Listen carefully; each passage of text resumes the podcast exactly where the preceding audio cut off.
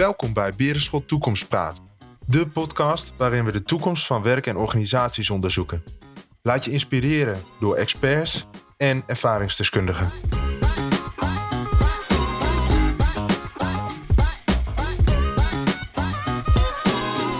Psychologische veiligheid is het best bewaarde geheim om teams te laten presteren. En het geeft medewerkers het gevoel erbij te horen. Moedigt hen aan hun mening te geven, gemaakte fouten openlijk te bespreken en veelbelovende ideeën aan te dragen. Het leidt tot verbetering in eigenaarschap, samenwerking, leren, creativiteit en presteren. Frederik Spannenburg en Jozef Zondag gaan in gesprek met Jorine Beks en Hans van der Loo. Beide gedragsdeskundigen, coach en expert op het vlak van psychologische veiligheid.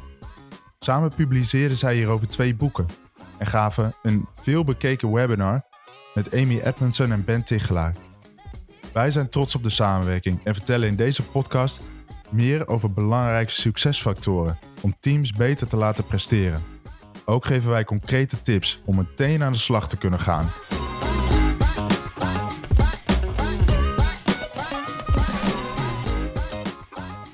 Goedemorgen, fijn dat jullie er zijn. Mijn naam is Frederik Spannenburg en ik zit met een groot gezelschap, eh, op afstand uiteraard.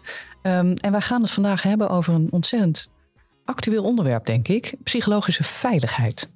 En ik zit hier met drie mensen om me heen die daar heel veel over kunnen vertellen. En ik zou jullie willen vragen één voor één eventjes te vertellen wie jullie zijn. Um, en wat jullie, heel kort wat jullie hebben met dit, met dit onderwerp. Voordat het helemaal losbarst, want jullie krijgen straks nog veel meer tijd om daar iets over te vertellen. Hans, mag ik bij jou beginnen? Ik ben Hans van der Loo, expert op het gebied van gedrags- en cultuurverandering. En heb eigenlijk als missie dat, of ik word gedreven door de missie om mensen in staat te stellen vanuit positieve energie uh, zichzelf te overtreffen. Dat is gewoon mijn ding. Daar heb ik ongeveer 20, 25 boeken over geschreven. En om nog bij, bij te vertellen, wat ik echt gaaf vind, is om hele zachte dingen. En psychologische veiligheid is ook zo'n beetje zo'n cheesy onderwerp. Om die op een bepaalde manier hard en tastbaar te maken en hanteerbaar te maken. Dankjewel. Jorien. Dankjewel. Uh, ik ben Jorine Beks. En uh, ik heb als missie om alle medewerkers, ik doe hem lekker heel groot, dus heel, over heel de wereld, het gevoel te geven dat ze gezien en gehoord worden. En dat ze zo een positieve bijdrage kunnen leveren aan het grotere geheel. En daarvoor zet ik me helemaal in voor het middel psychologische veiligheid, om dat te creëren. En uh, samen met Hans van der Loo heb ik ook uh, boeken erover geschreven. Uh, ja, dat, dat is mijn hele hart en ziel en passie. Ja, en dat is wel wel leuk om te zien, want jullie zitten tegenover me, dus jullie kan ik zien, maar de luisteraar niet. En jullie zitten ook echt bijna te glimmen over, als je over dit onderwerp begint. Um, maar we hebben nog een gast en die zit naast mij en dat is Jozef. Jozef, zou jij ook even jezelf kort kunnen introduceren? Ja, ik ben uh, Jozef Zondag, uh, adviseur bij Berenschot. En daar hou ik me bezig met leiderschap, teams en met uh, change. Nou ja, ik herken wel wat je zegt, dat, dat glunderen en dat enthousiasme van Jorien en Hans, dat heeft mij ook wel aangestoken in mijn enthousiasme over psychologische veiligheid. het is een voorwaarde om op een zinvolle manier ook bezig te kunnen zijn met gedragsverandering in organisaties. Ja, en daar gaat het mij eigenlijk om. Het werkend krijgen van, van al die mooie initiatieven op uh, gedragsverandering. Um, ja, zodat mensen ook echt gewoon happier in hun, uh, in hun werk kunnen zitten. En ja, ik denk dat de eerste vraag die bij heel veel mensen zal spelen is: wat is het dan? Um, psychologische veiligheid, wat, wat moet ik me daarbij voorstellen? Dat uh, ja, wat, wat net Hans al zei, het klinkt wel eens wat wollig of breed of vaag of misschien ook wel eng. Van je, maar we hebben helemaal geen eh, psychologische klachten, waar begin je over?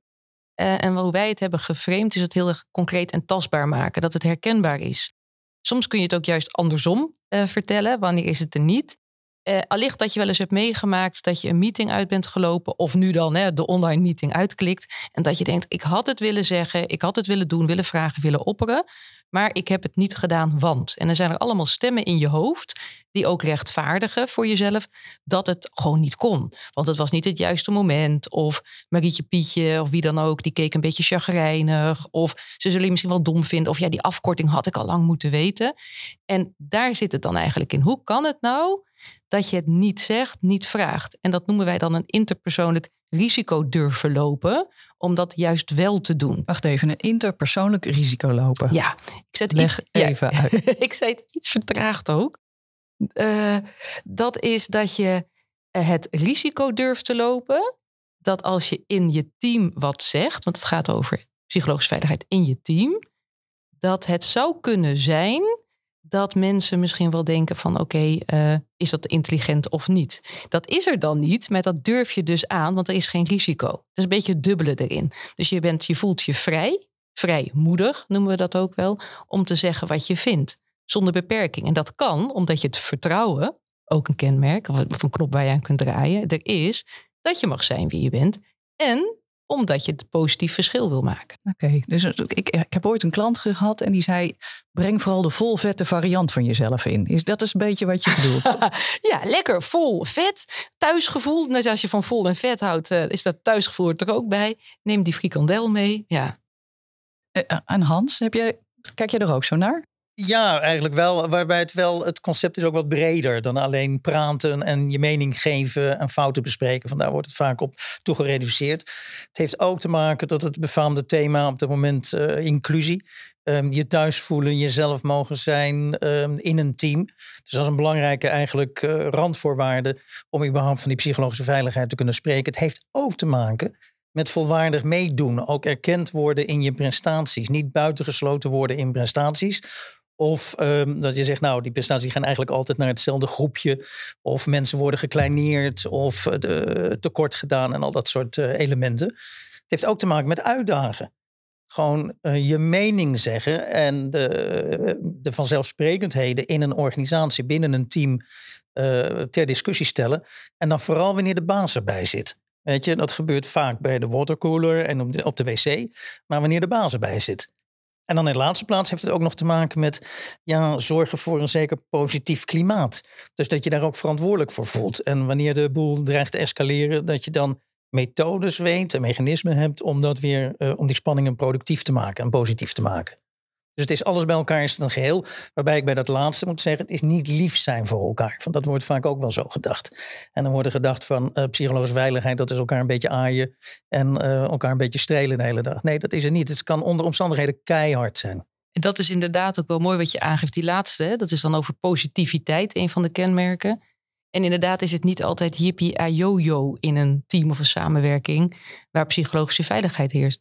Het gaat er ook over dat je durft te zeggen wat je vindt, of dat je ook je emoties durft te delen. En die kunnen ook best wel negatief zijn over wat je hebt meegemaakt. Maar dat je het vertrouwen hebt dat je teamgenoten jou dan niet als een of ander hysterische vrouwmens, in mijn geval, zouden framen, maar gewoon begrijpen: oké, je hebt het even nodig. En vervolgens kijken, maar wat kun je leren? Stuk reflecteren erop. Hoe hadden we het kunnen voorkomen met elkaar allicht? En wat heb jij nodig? Of wat hebben we als team nodig? En wat ik je ook hoor zeggen is uh, dat het ook gewoon maar doen met alles wat er is en dat het er ook mag zijn. Dus dat je ook, ook die negatieve uh, gevoelens of uh, het conflict um, of het vooral niet eens zijn met elkaar, dat dat er mag ja. zijn en dat dat bespreekbaar is. Ja, en dat is wat we veel meemaken, ook binnen organisaties. Dus ik maak er heel veel mee. meer die familiecultuur of het gevoel van, weet je, het is zo gezellig. Wat Hans ook zei, van weet je, dus we zeggen het maar niet. Want, maar niet die partypoeper zijn. Ja, die partypoeper, ja, dat inderdaad, dat woord gebruik ik best wel veel. Nee, want dan is het niet meer leuk. En, uh, en dat is ook dat interpersoonlijk risico weer, dat je dus dat durft te zeggen en dat inderdaad het zou kunnen zijn dat het dan even niet leuk is. En dat dat oké okay is en dat dat nodig is om naar die next level te gaan met elkaar. En wat Jozef, waar ik dan benieuwd naar ben, hè, want jij bent heel erg van leiderschap. Wat betekent dat dan voor leiderschap als je dit zou willen nou ja, stimuleren? Nou, dat betekent in elk geval dat je als leider um, niet bang moet zijn om met die emoties te dealen die het oproept. Hè? Dat hoor ik ook terug. Van ja, er zit vaak een angst onder. Van ja, wat trek je eigenlijk open? En zeker als, als je een beetje zo'n familiecultuurachtige uh, setting hebt binnen je organisatie dan is het makkelijker om het er niet over te hebben dan het er wel over te hebben. Uh, en voor leiders betekent dat aan de ene kant, dat noemen ze in de literatuur ook wel emotional labor, dat je snapt hoe je eigen emoties werken. Dus dat je die ook kan reguleren, dus dat je je eigen emoties ook een beetje onder controle hebt. Maar dat je ook heel goed kan werken met de emoties van anderen. En dat is nog iets anders dan dat je er helemaal mee eens moet zijn of er helemaal mee, mee, mee in, in de haal, aan de haal uh, moet gaan. Um, maar het negeren van emoties, daar zijn mensen heel gevoelig voor. Dus erkenning en herkenning van die emoties is echt een belangrijk onderdeel van leiderschap. En als je ze niet erkent, maakt dat dan ook onveiliger? Is dat dan wat je juist voor elkaar krijgt? Nou, ik denk als je ze niet herkent, dat je dan eerder uh, niet geïnteresseerd bent in mensen. Kijk, van mensen, dat zijn emotionele wezens. En dus, daar, uh, dus je moet als leider, moet je in de, in de eerste plaats moet je geïnteresseerd zijn in mensen. Nou, dat is uh, het traditionele, meer transactionele leiderschap, noem het dan maar eventjes, is dat niet. En dat gaat uit van een soort prikkelsysteem. Ik geef jou dat of ik beloon je hiermee en dan moet jij dat doen. Dan heb je niet zoveel te maken met mensen. Uh, dit veronderstelt veel meer een relationele vorm van leiderschap. En dat is wel interessant. En er is best wel wat onderzoek naar gedaan de laatste tijd. Van welk type leiderschap, wat heb je dan nodig om die psychologische veiligheid als leidinggevende te bevorderen? Dan komen er eigenlijk drie dingen komen er naar voren. En die zijn eigenlijk wel vrij evident ook. Eén persoonlijke leiderschap. Dus je moet zelf vrij stevig in je schoenen staan en ook goed in je vel zitten. Dat is de voorwaarde om een andere te kunnen snappen hoe die in zijn vel zit. Twee, moet je anderen in staat zijn te ondersteunen. Dus je moet ze kunnen faciliteren. Dus een soort coachend leiderschap. En drie, je moet ook stappen terug kunnen doen. Dus dat verwijst weer naar gedeeld leiderschap. Dus alles bij elkaar is dat nogal wat. Hè? Je moet dus eigenlijk drie dingen doen. Persoonlijk leiderschap, coachend leiderschap en gedeeld leiderschap. Het voordeel als je die alle drie zou kunnen, want daar is ook mooi onderzoek naar gedaan, dan ben je 15 keer effectiever in het creëren van psychologische veiligheid dan zo'n transactionele leider. En twee keer effectiever dan zo'n, ja, dat noemen we dan uh, meestal een transformatieve leider. Dat is iemand die mooie verhalen heeft en visies heeft en missies uitdraagt en al dat soort zaken. Dan ben je twee keer effectiever dan dat. Dus het loont wel. En leiderschap doet ertoe. Dat vond ik wel een belangrijk uh, element wat er steeds uitkomt. En, en want dat vraagt nogal iets, kennelijk, van leiding, van leidinggevende. En dat moeten ze dan ook nog doen in coronatijd. Dus eh, maakt het dat anders?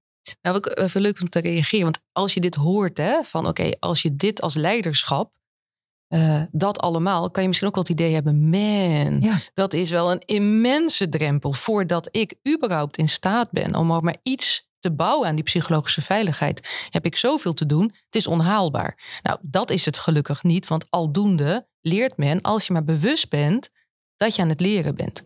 En als je naar dat eerste stuk kijkt en ook wat Jozef zegt over emotioneel, weet je, emoties reguleren. Ja, wat doe je als het spannend wordt? Ja, dan schiet je in een reflex. Maar als je dat al weet en je bent daar eerlijk over, ben je al aan het bouwen en ben je al aan het verbinden. Want op het moment dat je natuurlijk, uh, dat is de andere kant, als jij zo perfect bent, hè, dat je dat allemaal kunt, dan heb je ook nog de kans dat je wordt gezien als de koningin of de koning.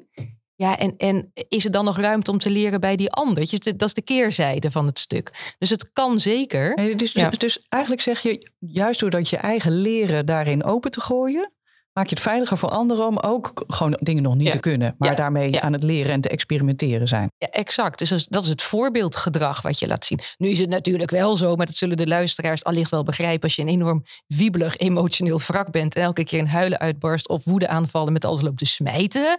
Dat is het overtreffende trap. Misschien het andere uiterste. Ja, dat is natuurlijk het andere uiterste. Maar ja, de, wat je zegt, de uitdaging corona ja, weet je, eigenlijk hebben we de, corona-experts ook bijna zeggen. Hier ook aan tafel. Hans heeft ook een boek over geschreven.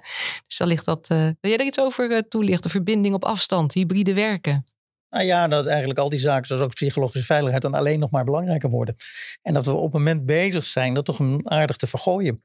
Elk jaar, uh, nu al zeven jaar, onderzoek naar het verloop of de cijfers op het gebied van psychologische veiligheid. En je ziet vanaf 2020 zie je een gigantische daling op het gebied van inclusie. Dus het gevoel erbij te horen. En een gigantische daling op het gebied van uh, meedoen, meepresteren. Dus de betrokkenheid bij prestaties. En dat is toch wel wat dat betreft. Dus je ziet eigenlijk die binding of die verbinding, die zie je op het moment dat afbrokkelen. Dus daar is echt wel, wat dat betreft, ik zou zeggen, bijna een deltaplan op het gebied van psychologische veiligheid nodig. Terwijl er voor mijn gevoel veel meer aandacht voor is. Dus, dus hoewel er meer aandacht is, zie je het ook nog eens juist heel erg afkalven? Nou ja, die twee dingen die gaan vaak samen. Hoe meer aandacht voor iets is, hoe meer je realiseert dat het niet zo is zoals je het eigenlijk zou willen hebben. Maakt het eigenlijk meer bewust van. Dus je ziet ook veel in organisaties die daar hard aan werken. Dat die wat dat betreft veel zelfkritischer zijn. Een organisatie die geen eens weten dat er zoiets bestaat als psychologische veiligheid. En denken, nou ja, weet je, we doen het, uh, we doen het zoals we het altijd deden. Er is nog iets met dat leiderschap, want dat is wel interessant. Men heeft ook gekeken naar persoonlijk leiderschap van, eh, van, van teamleden dat er eigenlijk maar een paar dingetjes waren die dan echt belangrijk zijn. Dus wat dat betreft valt het dan wel mee hè, met die opsomming van die verschillende typen. Dat is de eerste plaats een openheid. dat is, eh, gaat, het gaat dus samen met persoonlijkheidskenmerken, persoonskenmerken. En die zijn te leren en te ontwikkelen. Dus openheid. Je moet een beetje nieuwsgierig zijn, vooral naar anderen. Als je dat niet bent, dan wordt het lastig. Twee, die emotionele stabiliteit. Dus wat jij net vertelde, dat is een hele belangrijke. En drie is uh, dat je een soort groeimindset hebt. Dus dat je wil leren, dat je zelf wil ontwikkelen. Dat is eigenlijk de allerbelangrijkste, kwam eruit. Dus als jij denkt, als leider, of als kan als teamleider zijn, of als manager, of als CEO van joh, ik ben uitgeleerd en uh, verder is het gewoon één uh, vaste lijn naar, uh, waarin ik hetzelfde blijf doen, dan, dan is het dat niet. Het is voortdurend leren en je voortdurend ontwikkelen. Nou, persoonlijk ontwikkelen bedoel je ook, hè? Dus dat je, ook, ja. ja. ook. Dus het hoe. Ja, en anderen ontwikkelen, ja. jezelf en anderen. Ja. Want het gaat altijd samen.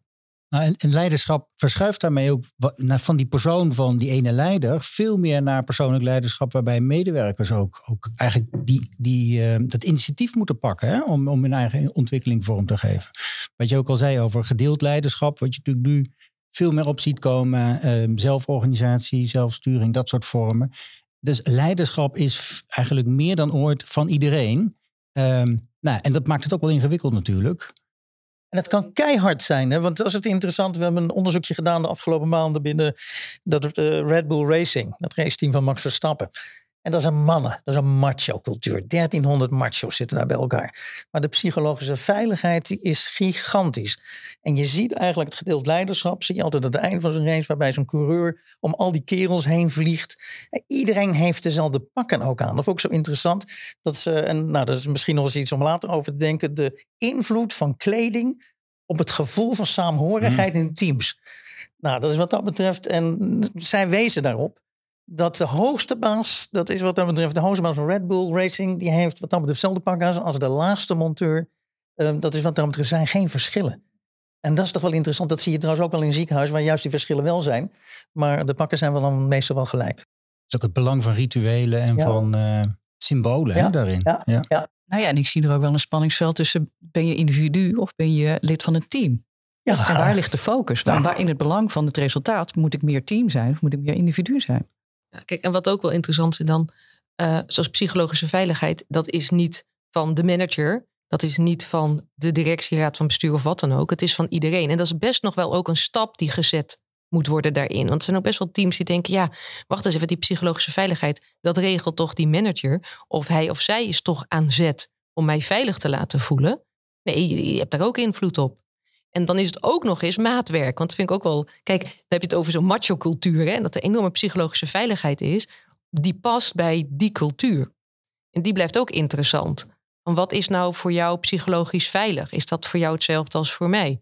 Waar heb ik behoefte aan? Wanneer voel ik mij thuis en wanneer niet? Een stukje inclusie.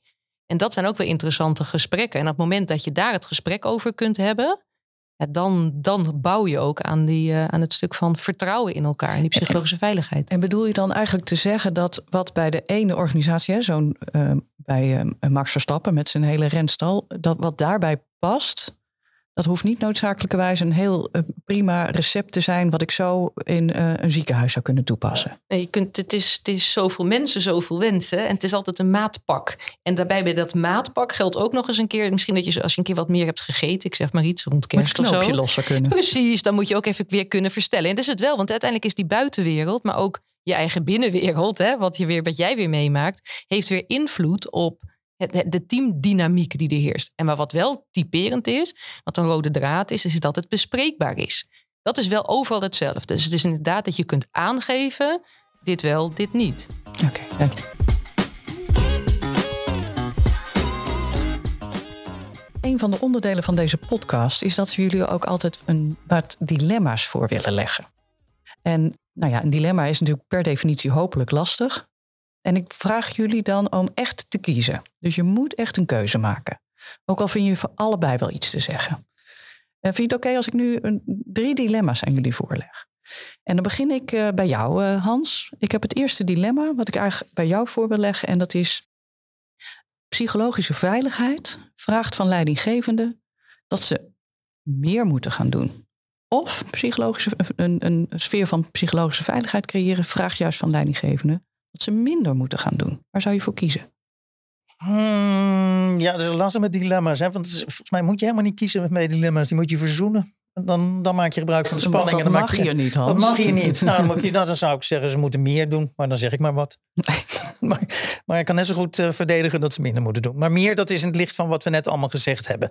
En dat ik denk, meer aandacht voor een thema. Meer aandacht voor inclusie. Meer aandacht voor eh, delen van meningen. Meer aandacht voor enzovoort enzovoort. Dus in die, in die sfeer zou ik zeggen meer.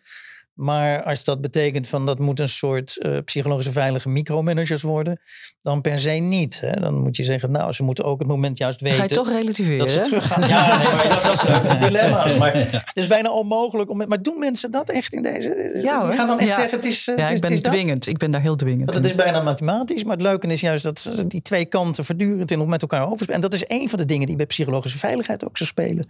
Dat voortdurend gaat om het schakelen tussen individu en team. Tussen team en organisatie. Tussen wat de ene voelt en wat de ander voelt. En, enzovoort, enzovoort. En, en hoe zit jij daar dan in?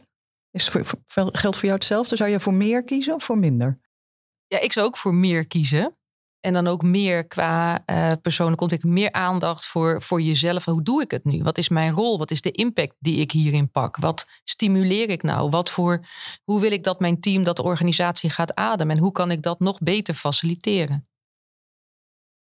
Mooi, dank je. De volgende vraag. En ehm, ik leg hem gewoon in het midden neer. En dan kijk ik wel wie van jullie als eerste gaat reageren. En de volgende vraag is: ehm, psychologische veiligheid gaat eigenlijk om angst voorkomen? Of het gaat juist heel erg om leren dealen met angst? Ja, ja, ja. Die is zo, die is zo makkelijk.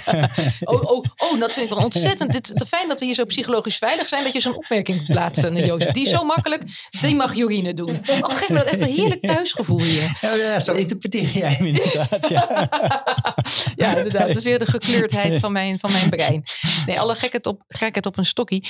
Ik denk dat het is, uh, het, nu ben ik hem gewoon bijna kwijt. Het ging over dealen met angst of het voorkomen van angst. Was Waar- dat, Ja, wat is de kern van psychologische veiligheid? ja, het, het dealen met angst. Dus dat, je, dat lef logisch is. Dus dat, het, dat je dat gewoon doet. En juist doordat je gaat dealen met angst, krijg je vertrouwen.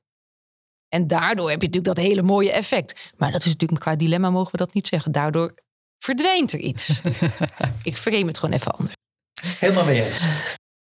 Jozef, kijk je nog even mijn schuin hoog aan? Zeker. En ehm, ik koppel hem ook even aan het vorige dilemma. Van moet je nou meer of minder doen? Ik denk dealen met angst is, dat lijkt alsof je heel actief aan de slag moet en veel meer moet gaan doen. Maar heel vaak betekent het ook dat je er gewoon moet zijn. En dat klinkt dan weer heel simpel. Eh, maar dat is wel een belangrijke functie ook. Dat, dat iemand er is waardoor je jezelf ook een beetje kan dealen met je eigen angsten. Dus je draagt elkaar Heel ook in. instemmend geknik zie ik om me heen. Mooi. En mooi gezegd.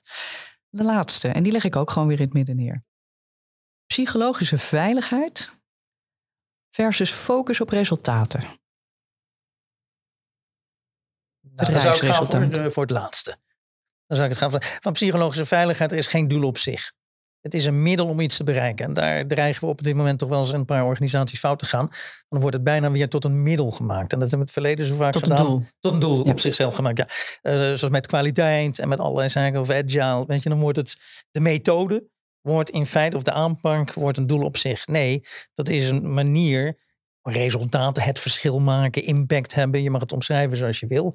Uh, maar daar is het voor bedoeld. Dus je moet je altijd relateren. Je moet altijd de vraag stellen, wat willen we bereiken? En hoeveel psychologische veiligheid en welke psychologische veiligheid hebben we daarvoor nodig? Dat maakt het voor jezelf ook erg makkelijk. Want anders wordt het een soort waaiersysteem waar je voortdurend bezig bent met psychologische veiligheid en dan misschien een fata morgana najaagt.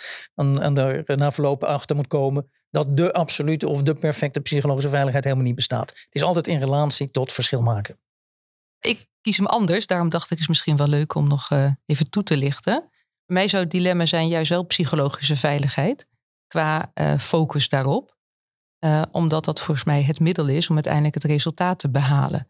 Dus als ik zou kiezen, zeg maar. Maar dat zeg ik ook, mijn hele missie zit er ook aan vast. Hè? Ik zal, kan ook niks anders meer zeggen. Anders ben je brodeloos. Jozef, jij nog? Ja, ik zat op de lijn van Hans, maar nu uh, Jorine dit zegt, denk, dan, dan voel ik wel ook echt het dilemma. Dat ik denk, ja, als het er niet is, dan, dan, dan worden die resultaten ook heel lastig. Maar tegelijkertijd, ja, als je geen focus op hebt, hebt op het resultaat, dan kun je ook heel lang met elkaar blijven praten over psychologische veiligheid. Uh, en dat maakt het er niet per se uh, beter op. Nee. En dan is wel interessant, want hoe verhoog je psychologische veiligheid hè? vanuit die drie knoppen gedachten? Dan is de derde verschil maken. Ik had natuurlijk net over vertrouwen en, en vrijmoedig durven zeggen wat je vindt. En verschil maken. Dus op het moment dat je gaat richten op psychologische veiligheid, dan heb je ook die knop waar je mee aan de slag moet. Dus vandaar dan mijn keus daarin. Ja. Ja, mooi om zo naar die dilemma's te kijken. En ik kan me ook voorstellen dat de luisteraars vragen hebben over van... ja, maar hoe doe ik dat nou eigenlijk? Hè? Wat, wat, hoe kan ik het toepassen? Dus mijn vraag aan jullie zou in eerste instantie zijn... jullie komen bij heel veel organisaties binnen. Jullie zien heel veel mensen ook worstelen met deze vraagstukken. Ik denk ook veel leidinggevenden worstelen met deze vraagstukken. Wat zijn nou ehm, de dingen die je, waar je mee zou kunnen beginnen om ze om dit in, in gang te gaan zetten? Wat is nou, waar, aan welke knoppen, jij zei het al niet zo mooi, over welke knoppen kun je dan draaien? Waar begin je? Ja, als je denkt aan die knoppen, dan denk je al behoorlijk vanuit een systeem of vanuit theorie. Je kunt het nog veel kleiner maken. Gewoon het eerste stapje te zetten is dat je gewoon eens vraagt hè, bij een meeting de check-in. En ik maak hem expres zo klein, want dan, het is dus ieder, in iedere interactie kun je een positief verschil maken. Helaas ook negatief, maar daar hebben we het nou niet over. Dus je, er is nooit een reden om niet te starten. En, uh, en hoe start je dan? Nou, dat is die, voor bijvoorbeeld hè, de check-in. Hoe is het met iedereen, maar ook de check-out. En die check-out kan gaan over de inhoud van de meeting, maar die kan ook aanzetten tot ander gedrag. Dus wordt een vraag. Heeft iedereen kunnen zeggen wat hij of zij had willen zeggen? Dan verwacht je niet allemaal ja-knikkers, maar gewoon het aanzetten. Dus wordt een, een optie, waardoor je al een, uh, iets aanzet bij mensen. Zonder dat je nog hoeft te gaan zeggen, we gaan het hebben over psychologische veiligheid. Want dat kan ook nog weer iets oproepen.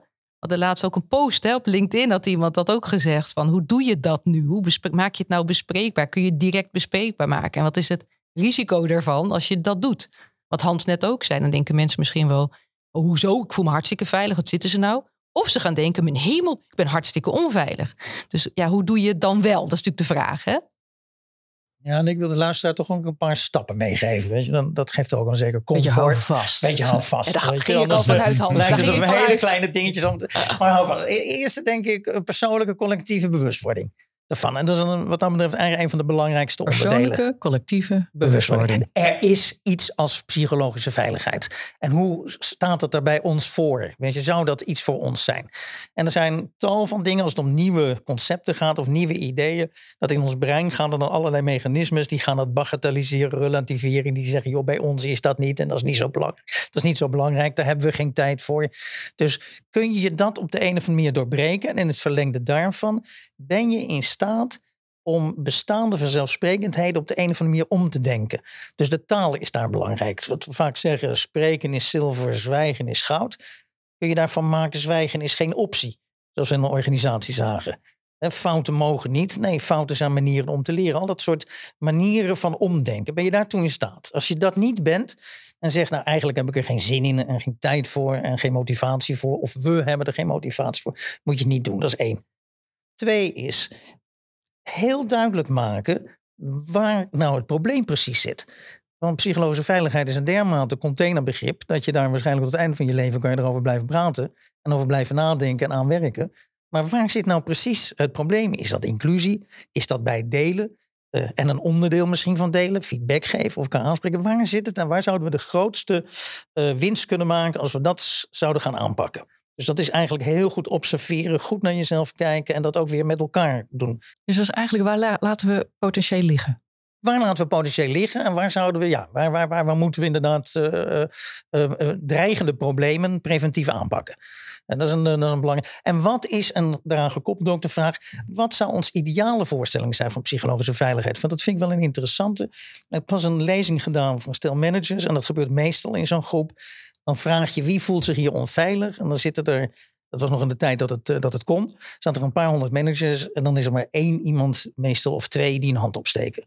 En de rest voelt zich blij. Dus onveilig, zeggen dat je onveilig voelt, is een soort taboe. Dus um, hoe kun je dat doorbreken? Door de vraag heel anders te framen. Door te vragen, wat zou de meest veilige situatie zijn die in jouw team denkbaar is? En die vraag vervolgens stellen. En dan zie je ineens een enthousiasme komen. En dan kwam er een energie kwam er los. Dus dat is ook een mogelijkheid. Wat, wat, wat krijg je dan voor antwoorden?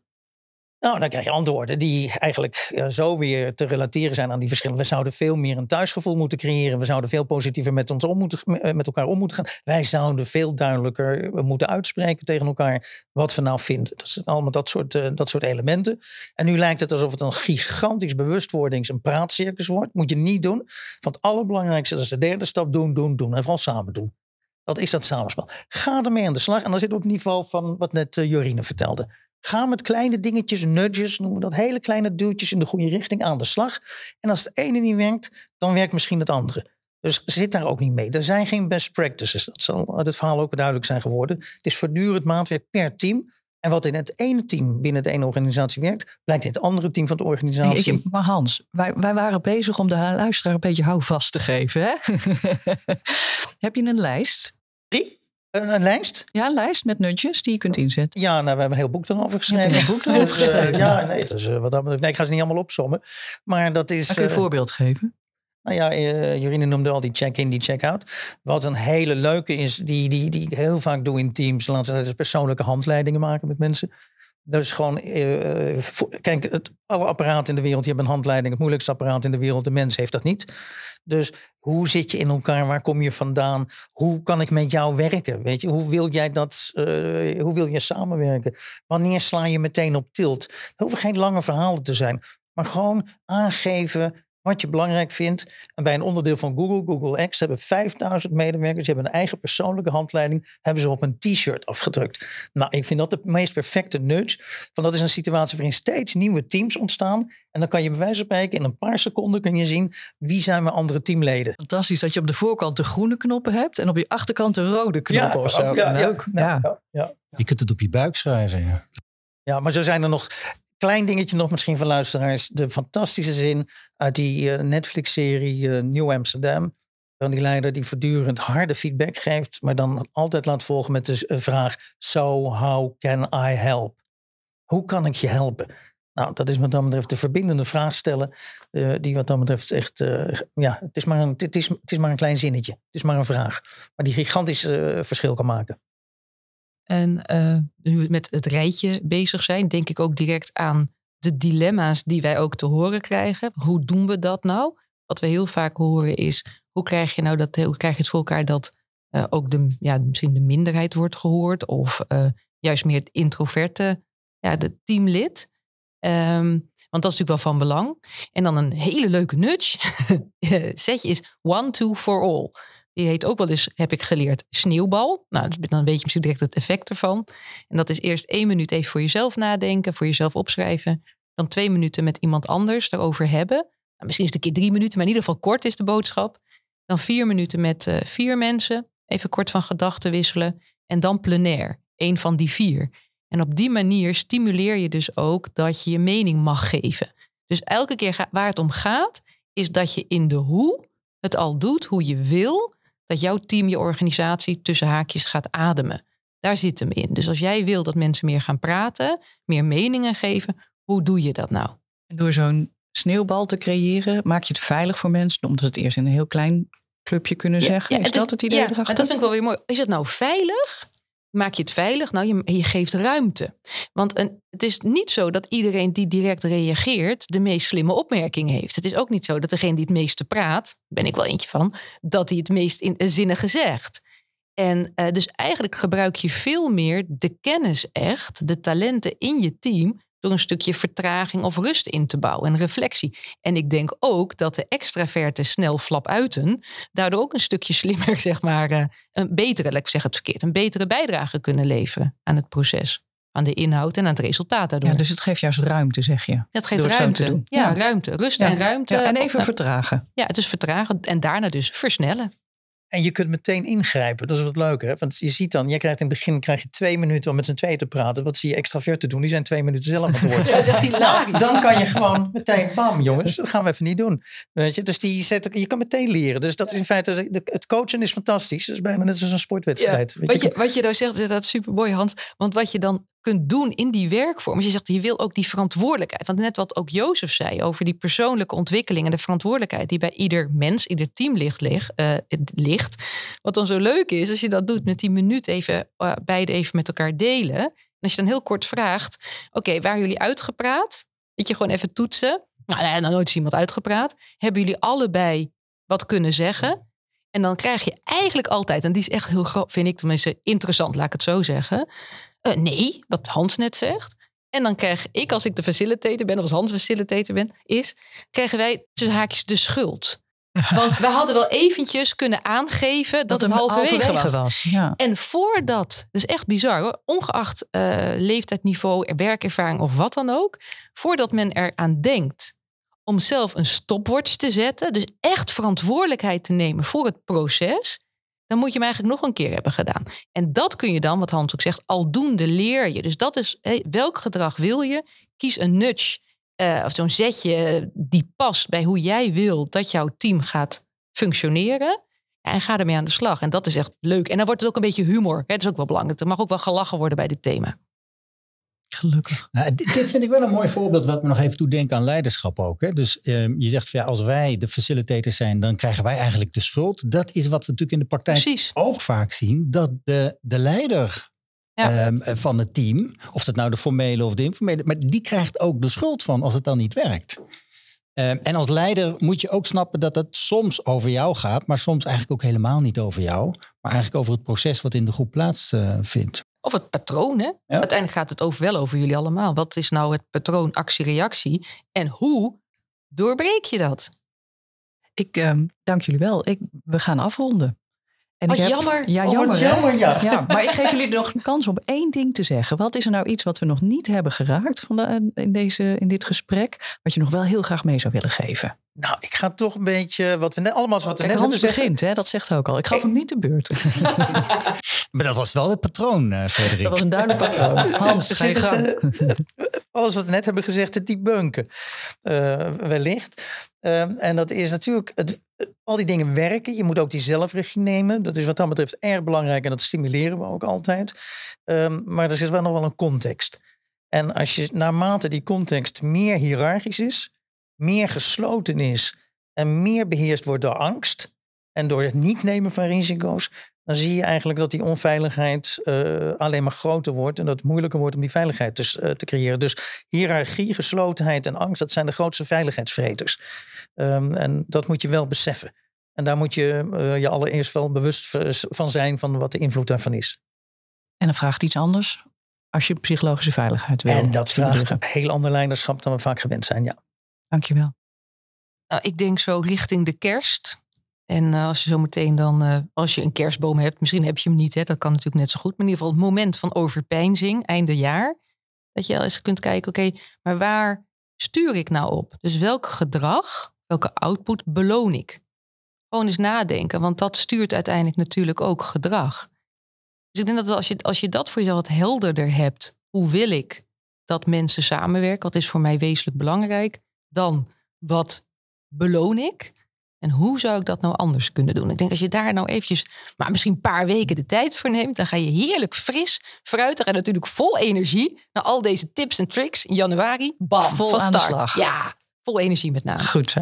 Dank je. Jozef. Ja, wat voor mij vooral blijft hangen is het belang om eh, een goede vraag te durven stellen. Dus psychologische veiligheid lijkt heel erg te gaan over, nou dan moet je meteen met de billen bloot en dat is allemaal heel spannend. Maar het begint eigenlijk ook gewoon met een oprechte vraag stellen. Omdat dat de opening is, denk ik, naar, naar al die thema's waar we het net over hebben gehad. Of het nou gaat over inclusie, of over presteren, of een bijdrage leveren. Ehm, stel gewoon die vraag. Als je denkt, hij zit in mijn hoofd, maar ik durf het niet te doen, probeer het. Want dan gaat de ander aan het, eh, aan het praten. Eh, en dan heb je ook ruimte om gewoon zelf even te luisteren. Dus vragen stellen is eigenlijk minder, misschien wel een, een minder spannende manier om eh, toch het in de gang te zetten. Ja, mooi, dank je. En wat ik geleerd heb is, dilemma's passen niet bij psychologische veiligheid. Het is er allebei en het mag er allebei zijn. Dank jullie wel. Fijn dat jullie hier waren. Ja, super bedankt. Dank voor het luisteren naar de Berenschot podcastserie Toekomstpraat. Je vindt al onze afleveringen op Spotify, iTunes, YouTube en de website berenschot.nl.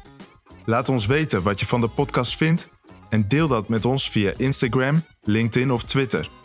Heb je suggesties voor een onderwerp of een gast? Laat het ons weten via die kanalen. Tot de volgende Berenschot Toekomstpraat.